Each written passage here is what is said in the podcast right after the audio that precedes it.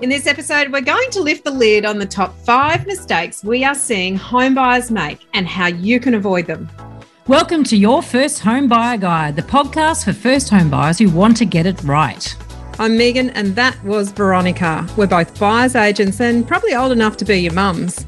But that's a good thing because between us, we've got over 40 years' experience, and we are going to share with you bucket loads of stories about avoidable mistakes.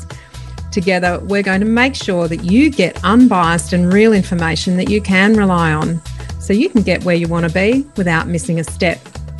Now, we've got loads of great tips for you in this episode. And if you'd like more useful tools, head over to the website homebuyeracademy.com.au. There you'll find free checklists that you can download, a free mini course on how to price a property, and our Where to Buy workshop for only $39 priceless stuff, really. Bargain. But before we get into the interesting stuff in this week's episode, here's the boring bit the disclaimer. You, of course, know that nothing in this podcast is to be taken as personal advice. We always recommend getting the advice of an expert in their field of expertise. Now, we've done our very best to ensure that the content is correct at the time of recording, but things change. So, check with the relevant government authority or your advisors to get the most up to date information.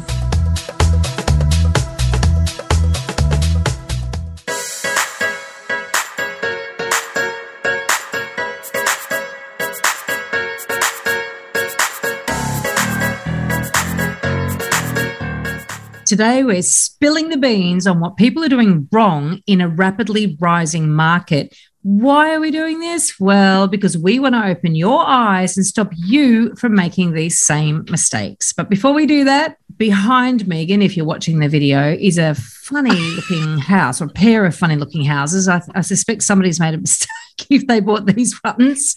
I don't know how they get off to these this made me laugh. I mean, I do love houses, as you know. Bit of a tragic, but this absolutely made me laugh. I found this on BuzzFeed, um, and their comment was, "You're feeling all kinds of growing pains, and now your pants are too short for your body." so what what they look like is a little pair of country chapels on each one stilts, like big bird long legs, which are slightly crooked, and also like they look like they're built like they're walking like they're built on a median strip, like between what you say a service road, service and a road and a, and a highway. Yeah, hilarious. But um, I, are they I don't know if homes? this was. I can't tell you much about it. it. Was it was literally on BuzzFeed, so I don't know the background to them. But uh, hey, yeah, a little bit of fun, fun for the day. Yeah. Okay, so back to our five mistakes. And so 2021 was hot, hot, hot, red hot property market. And whenever the market's hot, we mm. see people doing a series of crazy things as mm-hmm. we enter into 2022. I guess nobody's really expecting it to be quite as hot as 2021. However, you know, you can get hot markets, you can experience hot markets at any time, and and and often there's uh, an area or a pocket that you might be buying in that might be hot where you know, whereas elsewhere is quite mm. calm. Starts to quieten down. Yeah. Yeah. You start to see themes, don't you? You do. But the fact is, we see people making crazy mistakes all the time and we want you to avoid them. So we've got our top five crazy mistakes, silly things that people do in a hot market. And do you want to kick off with number one, Megan? Yeah, and I think it's really important, Veronica. The reason we want to share this stuff is we want people to open their eyes and actually catch themselves in the moment, going, "Oh, hang on, what am I? Am I doing that?" Yes. And it's not unusual. What we're saying is these things are not unusual. This is actually quite common behavior and how people react to difficult situations. So, in this case, the difficult situation is a rapidly rising market. A lot of people have a fear of missing out, the old FOMO. So, these are the things that we want you to catch yourself thinking or doing because your awareness is raised. And when your awareness is raised, you can be a lot more um, strategic in your thinking about how you do your home buying. So, let's go into it. The first one is that some people delay the decision to enter the market in hope that it will actually go down. Now, this is not unique to first home buyers. This is uh-uh. not unique to home buyers either. It's it's unique to every buyer who thinks that they can time the market. It's normal human reaction to a situation where you feel out of control. Let's face it, in a mm. rising market, particularly a rapidly rising market, nobody feels in control. No buyer feels in control. Mhm. And when we don't feel in control, we want to try to control things. And if we think we're going to be in control of the timing, well, A, we are sorely, sorely um, mistaken. Um, and B, B, it makes us feel better, even though we haven't bought a home. So at the end of the day, we always have to focus on what's our big goal here. Our big goal is to buy a home. And if you've been listening to this podcast long enough, you will know that we don't just advise you to go and buy any old home. Mm, You've got to be not about getting in. No, Yeah. it's not about getting in at all costs. Yeah. So I guess I guess the, the the flip side of that is, you know, we're saying people make the mistake of delaying entering the market in hope that it will go down. But the flip side is is that getting into or rushing into it just because you don't want to miss out. That's also the flip side of this Mm. mistake. It's it's it's uh, it could almost be a category in and of itself, but we decided on five, and so it would have been That would be number six. Yeah. Let's stick to number one. So, delaying entering the market in hope it will go down, you might get lucky, right? You might, because every sort of one of these little booms, it does have a peak and then things come off the boil a bit. Very rarely, unless you've bought into a mining town in the early 2000s, you know, where basically they went on and on and on, fueled by investor activity. There's, there's, there are some really highly risky areas where Mm, mm. absolutely people have done their money, but most areas, particularly when you're buying a home for yourself and you're not being speculative and trying to sort of hotspot and and beat, you know, time the join- market. well, and join in and on some investor fad, right? But if you're buying a home in an area where there are lots of other people that also live there, you know, the markets will rise and then when the peak hits, they'll come off the ball a little bit, but they very, very rarely go down to where they were, prices I'm talking about, when the boom started. And I think That's that's such- the, the thing. That is such a good point because we're not talking about for some people they're talking about maybe a six month or a 12 month delay. They're not talking about a 10 year delay. Mm. um, and and often those those um, bottoming of markets if you like or when prices are at their lowest and the peaking of the market or when prices are at their highest there can be a lag of five to seven years sometimes between those peaks although we often see that they're getting shorter and shorter. Um, and and and you know taking x factors into account you know that we there's a whole module on this sort of stuff in in the course but yes. it, it, you know, delaying entering the market by say six or 12 months or 18 months um, is going to be very difficult to time a downturn and you'd actually have to wait longer for the downturn to take effect in pricing. And it's been our experience when we do analyze these sorts of resales of properties that do suffer downturn after market peaks is they're usually B and C grade properties. And they're usually the first to suffer a downturn in in pricing because the push and the popularity or the demand for those B and C grade properties evaporates first.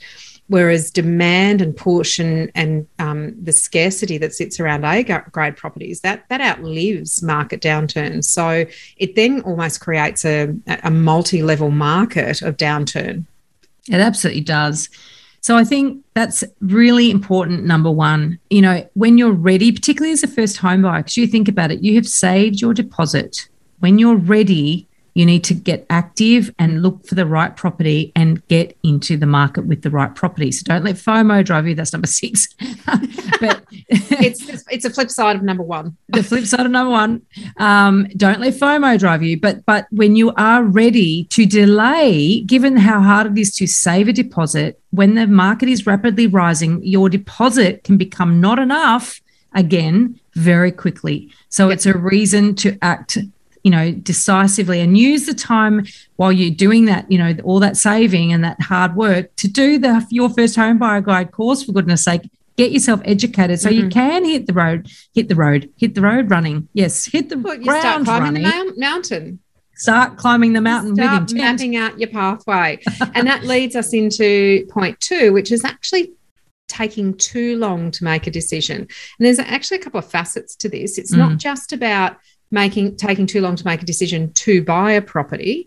There is a lot of work you have to do and a lot of preparation and a lot of things that you need to get behind you before you make a decision to actually you know commit yourself to buying a property but then there's the decision to commit to an individual property once you're in that process of, of looking and if you take too long in a rapidly moving market.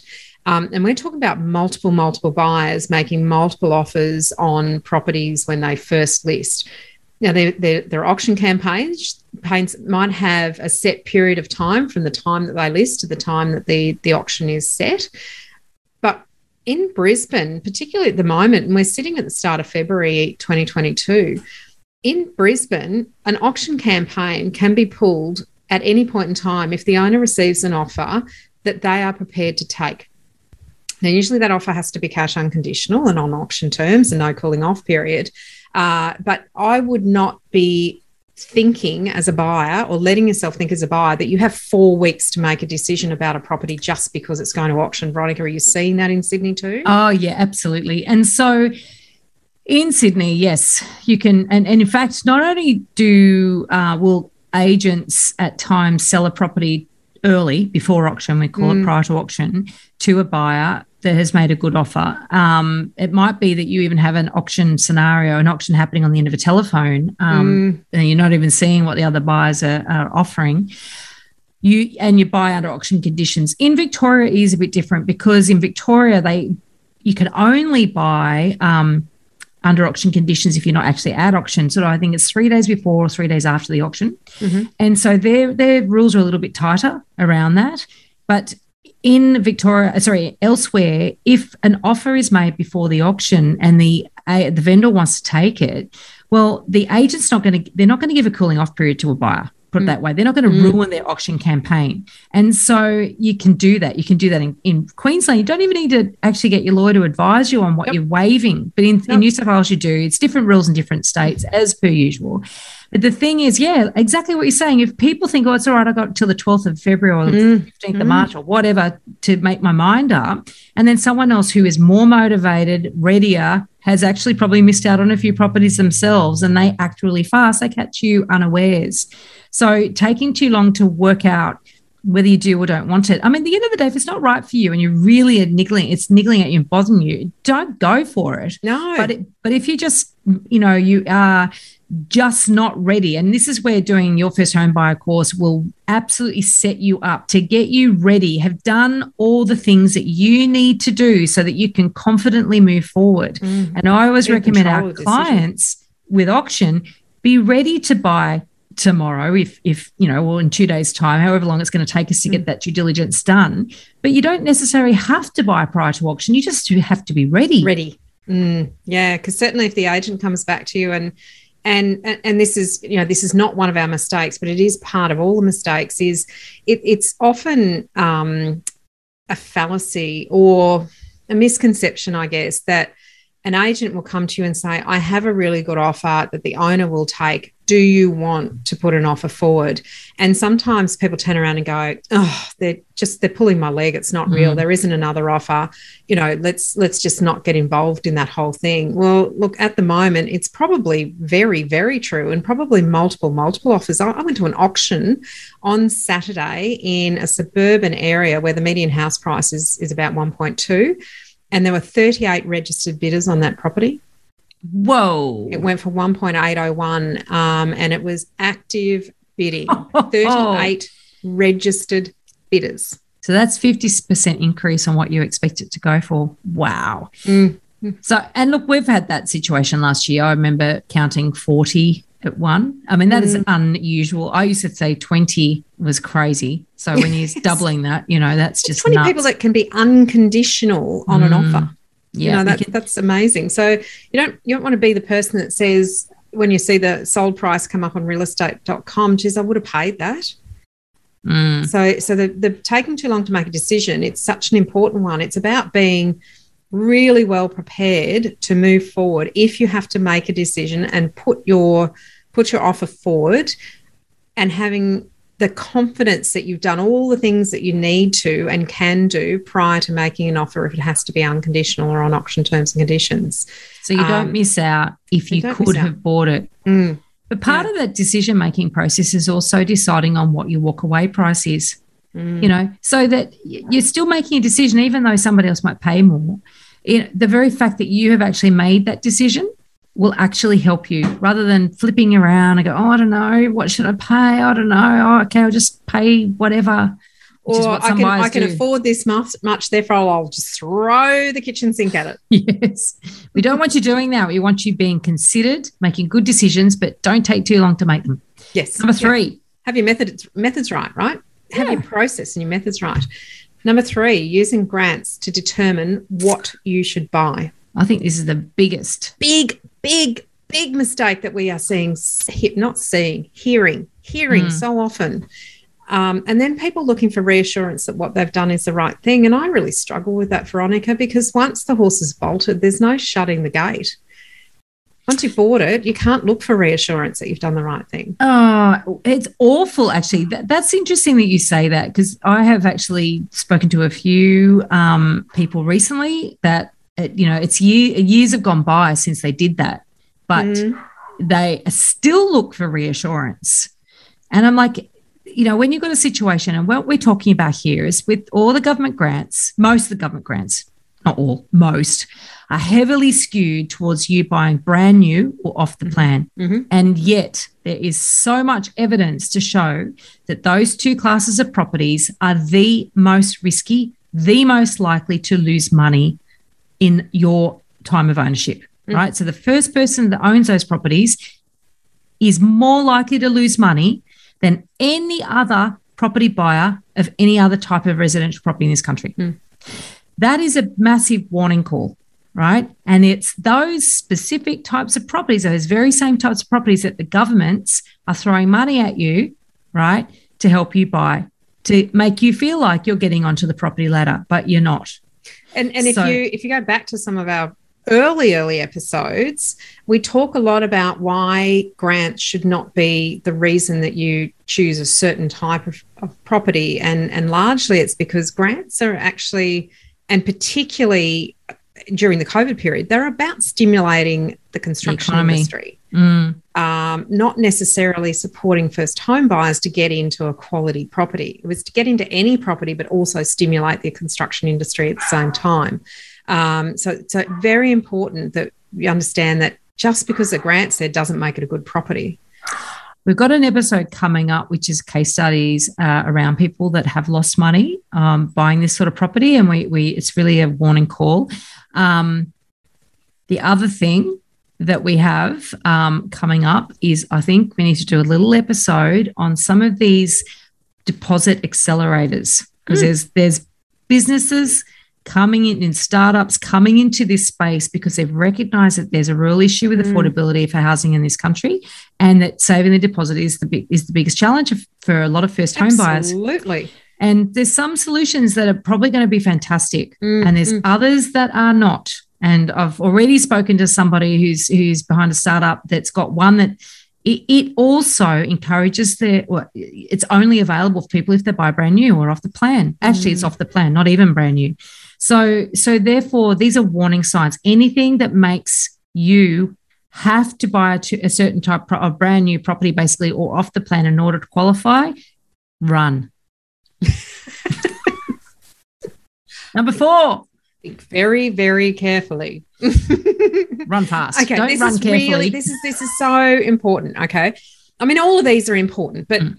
being too fussy or compromising on the wrong things. Now, you know, human nature is we often sit to, like there's a couple of different types of people, right? With with with home buyers, we know this. We've we've spent 20 odd years working with with people who are buying their homes and some people sit down with a spreadsheet that have um, 47 criteria on the spreadsheet and this and those criteria have been rated in terms of of um, importance weighted rated yes. and weighted in terms of their importance so yeah.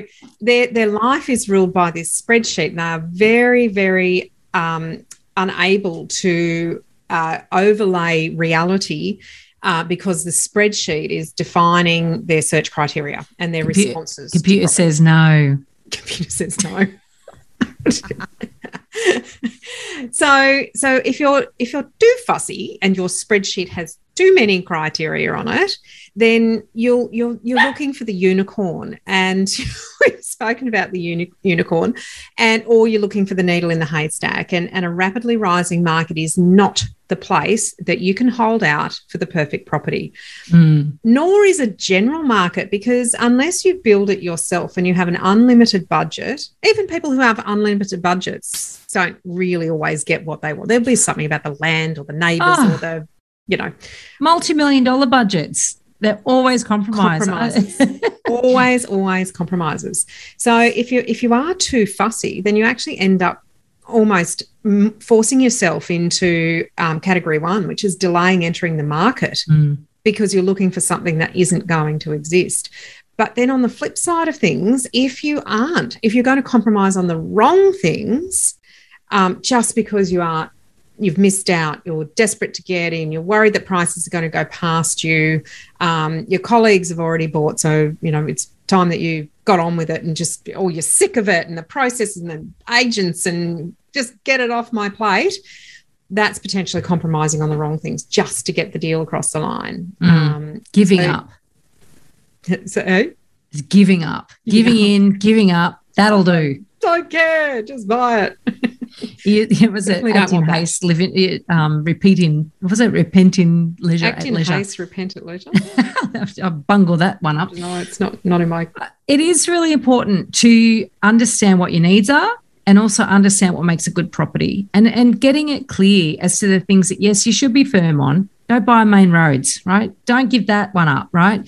But, you know, like is the back garden a little bit slightly smaller than you really ideally Mm. wanted? Is does it have, you know, I don't know. Is it there's there's lots of little really is has it been freshly painted and got a brand new kitchen and you insisted on having a brand new kitchen? You know, really, I mean, there's things that you can, Can fix in fix properties. that one yeah, Yeah. Yeah. As opposed to, you know, and it's being able to see that as Mm-hmm. opposed to get, basically saying, oh, yes, I'll buy this rundown shed, which has got termites all through it, riddled with asbestos because I've given up.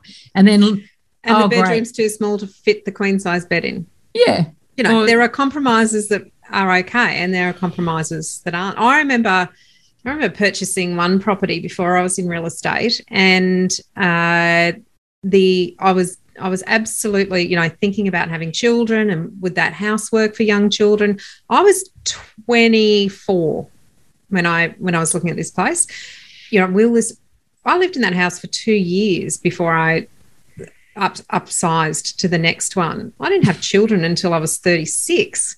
So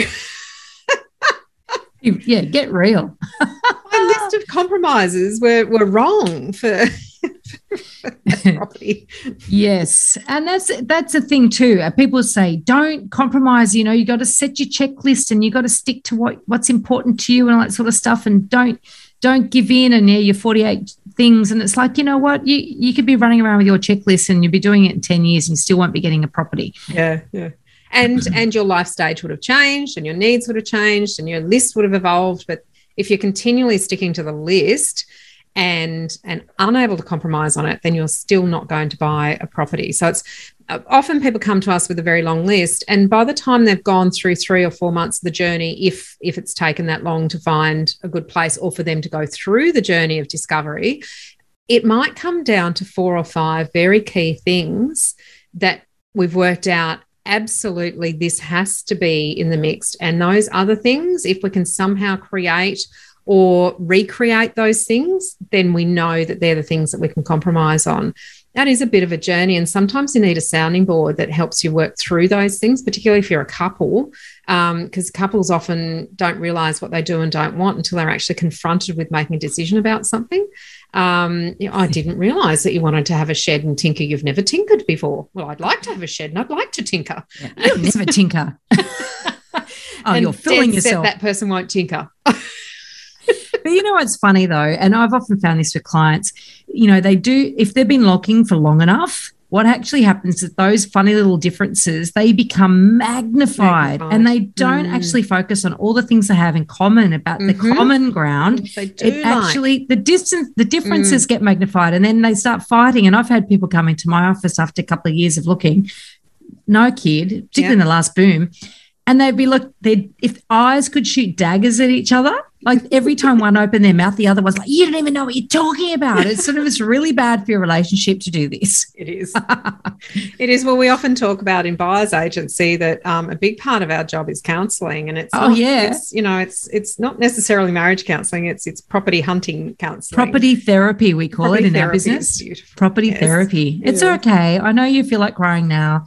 However, and, and actually on that, you know what's interesting? I think a lot of people that are way too fussy, there's a lot of fear underneath all that. So talk about property therapy and counseling. It's sort of it's acknowledging that what you're about to embark on is enormously mm. it's it's mm. challenging. I mean, A, you're borrowing a huge amount of money. Mm. B, you've saved a huge amount of money that you're about to basically hand over to someone. Yeah. Um, you know, don't do just, this very often. No, most people don't do this very often in their life. So it's it's completely natural that you would feel nervous. And if mm. you know, I mentioned earlier, under under stressful situations, we seek to find control. A lot of these sort of having all these criteria that we don't let let go of. Often that is about control because we're fearful.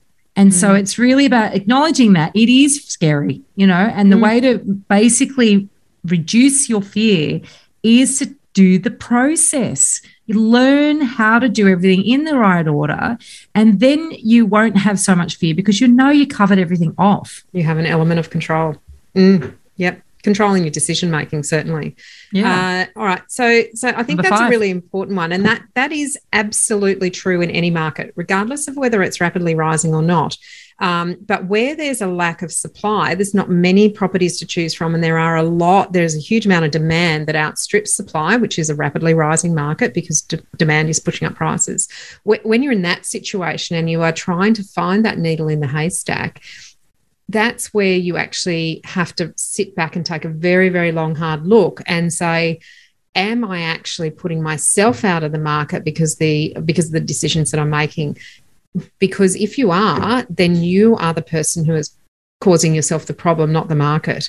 And people often say, oh, look, we just haven't seen what we want yet. Well, that's actually because you're setting the bar too high. Um, and it's not because the market isn't producing it, because I'll guarantee you, if you built a house, there would be things about that house that you didn't like because you hadn't anticipated. So you can't even cre- often create um, perfection. But on the flip side of things, done it yes. twice with my own house that I've lived in, and there's been things I go, oh, why did I do that? Yes.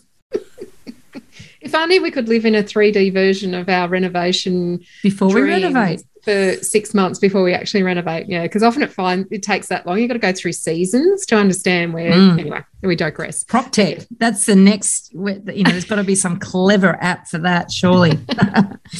Um, right, but of five. course, of course, sorry, I just need to finish off that oh, point, oh, and that sorry. is compromising on the wrong things. That is very true. Absolutely. Don't make sure that the things that you're compromising on are things that either can be fixed or live with, not that are going to affect your ability to um, enjoy, enjoy that house. Yeah. Very much. Don't buy on a main road. Number five. Ever. Number five. Number f- okay. Go, Veronica. That's the third time I said it. Number five, not understanding how to price the property in this market and either offering too much because you're fatigued, tired, get over and done with, or constantly lowballing and missing out over and over again. And pricing a property is difficult at the best of times, yeah. but in a rising market, it's made additionally complicated by the fact that they rise weekly. So a month ago, mm. You know, particularly in the last year, I mean, mm. in Sydney, there was one month where houses rose 4.2%, I think it was March last year. 4.2% in one month. One month. Yep. And that's just the median. That's that's not even individual houses. So mm. if you mm. separate an A grade from a C grade property within that median price range, you'd probably find that the A grade had risen much more than that 4.2%, I'd imagine. Potentially. So if you haven't done our little free mini course, how to price a property, then go and do it. But the thing that we need to we need to upgrade it. I think we need to do a little pricing workshop to teach people how to actually index up or down or down. Because I mean, let's face it, we're mm. talking about a rising market here, but in a falling market, you need to be making sure you don't look at old, you know, recent sales and actually overpay. Okay. But mm you know, people give up because they don't really know. They haven't put themselves through the process of actually working out how to price a property. Mm. So they either do half the job and they won't index properly, or they'll um off they'll basically just pluck a finger out, you know, throw everything. Throw everything at it. And you see people at auctions doing that, don't you, Veronica? Mm-hmm. I've seen people just shrug their shoulders and throw everything they've got on the table, regardless of what the property's worth. And and in in normal markets, those people are called wood ducks by agents um, because a wood duck is very rare. Uh, and, and it's often said when, when an extraordinary price is achieved, they're a wood duck. They're a person who's either missed out on something else or they've got a life event that's happening that is has it's put so much time pressure on them, they just don't care. They throw everything they've got at yeah. it. Yeah. Watch out for pregnant couples at mm-hmm. auctions. Always, mm-hmm. I hate it when I see heavily pregnant woman at an auction. Oh no, yep. they've got so much extra um, pressure you know, on. She imp- wants to yeah he's under you know pressure to get an outcome there's a lot of emotion and that's the thing there's two things that drive prices up at auctions and if you've read veronica's book um, tell me what that's called again it's called auction ready auction how ready? to i don't even know what it is how to, how to, how to buy property at auction even though you're scared shitless you'd think the amount of times that we've said that I would know it without actually. I wrote the thing. That's exactly um, what it is. I just said you, it. If you've read the book and and and listened to our podcast and, and and looked at the course, there are two things that drive prices up at auction. One is ego. So there's a person who absolutely does not want to miss out because they want to be the winner on the day, and that behavior usually only shows itself during the auction. Mm. The other thing is emotion, and that is the person who has unpacked their furniture, their bags, and they have actually laid down on the bed in their mind and sat on the back deck with a cup of tea and, and a paper on a Sunday morning. So those two things, and it's really quite interesting if you if you you know at all interested in human behavior, go to go go to some auctions and pick out the ego, pick out the uh, emotion, and you will see the behaviors that pe- people exhibit. So what does that mean? It, it, it means that you know you have to be in control of those two things at an auction in order to make sure that you're not the wood duck that ends up throwing the kitchen sink um, and everything that bank will give you, and plus begging mum, dad, and the neighbour for the, the the coins from out under the couch to top up the money that you can afford. It's actually one of the things that that I really bang on whenever I've done interviews on, on auctions. I do them all the time. And, and the one thing that people get wrong is that they don't set their limit before they go to auction. And mm. it's the same if you're negotiating for a property. So mm. this this principle applies however you're buying. And that is you need to have, understand what the property's worth before you start negotiating. But not mm. only that, you have to have established your walkaway price. So, you know, and I do take in the book, we take, I've got a whole chapter on how to do that, but also in the course, we teach you how to do that, right? And it's really important because emotion is a part of it. Like, let's face it, you can't completely remove emotion, but you've no. got to recognize it and harness it and put a lid on it. You've got to put process and framework around it. Yeah, absolutely. And mm. if you've done that and you go to auction with a walkaway price that you've actually gone through a process to arrive at, you don't feel silly because it's like not scientific. You don't feel foolish because, and then you don't feel blindsided because some other idiot who is foolish and silly has actually gone crazy. You know, mm-hmm. if mm. they go crazy, you go, okay, I get it. I've actually done my process and I'm happy to walk away at that price rather yep. than getting drawn into it because I think it must be worth it because that person just offered it, which does happen. I've heard people say that to me at auction. So it's like, wow, that's phenomenal. You're letting your competitor tell you what the property's worth. Worth. And then yeah. people argue, oh, you know, but it must be worth it because that's what it got to at auction day. But I tell you what, if people were rational and, and um, negotiating on some of these properties, there's no way they pay that. Yeah, I, th- I, think you're right, and it is it is what the auction process is about. It, it is about putting people under emotional pressure to make decisions in the heat of the moment, um, and and and that is actually what the agent's job is, and the auctioneer's job is to achieve the highest price at the auction by putting that pressure on people, putting people in a competitive environment. Um, so if you if you've gone into that environment with a lot, with all of your homework done, your limits set, your framework in place, you're in control of your decision making, then you actually remove that pressure from yourself during the auction process itself. Um, and that's how you can stay in control. Makes an enormous difference. So it doesn't mean you're always going to win the, the auction, No. right? But I tell you what, you're going to feel a hell of a lot better when you finally do, and you're going to be feel a hell of a lot better when you walk away. Yeah. so Absolutely. Look, we've walked away from auctions over a thousand dollars and always, always found another property that was bought within the right price range that the clients have loved. There you go. There you go. So as long as you do your pricing well, now that's not lowballing. Lowballing is a waste of everybody's time. Yeah. It just really is. It's not a market. A ri- rapidly rising market is not a market that you can be smart about or or cheeky about your pricing because all the agent will do is turn to the next five buyers beside you and say, "Well, how about you? What are you prepared to offer?" Uh, and and and that's not going to put you in favour at all. It is really important to have mutually beneficial respectful relationships with agents because they are your conduit to the owner and the owner is the one that makes the decision about what price they're going to sell the property for uh, and ultimately whether that's you or not so you know, all of those things the mistakes everything else i think everything that underlines that is you still have to work really in a very interactive way with the agents through the process Absolutely. Well, there are top five mistakes that we see buyers making in a rapidly rising market. We hope that you will never make any of them. Reach out. well you might know. catch yourself in a moment and go ooh hang on Uh, i got something to think about here That's it. Reach out if you've got any questions. You can, uh, you know, reach out via the website. We love your questions, and uh, we're going to put together a new Q and A, another Q and A episode shortly. So, if you've got any questions on this, perfect forum for it. Fabulous. In this episode, we've covered a very small part of our 10 step online course for first home buyers. If you would like to learn more about the process and how to buy without making a mistake, then head over to our website www.homebuyeracademy.com.au. Don't forget to subscribe to the podcast so you won't miss an episode. And if you like what you've heard today, please give us an iTunes review. Five stars would be wonderful. It will help others find us as well. Thank you for joining us. We hope you found this really useful. And if you have, please share the love with others who you know are in the same boat. We'll be back next week with some more priceless stuff.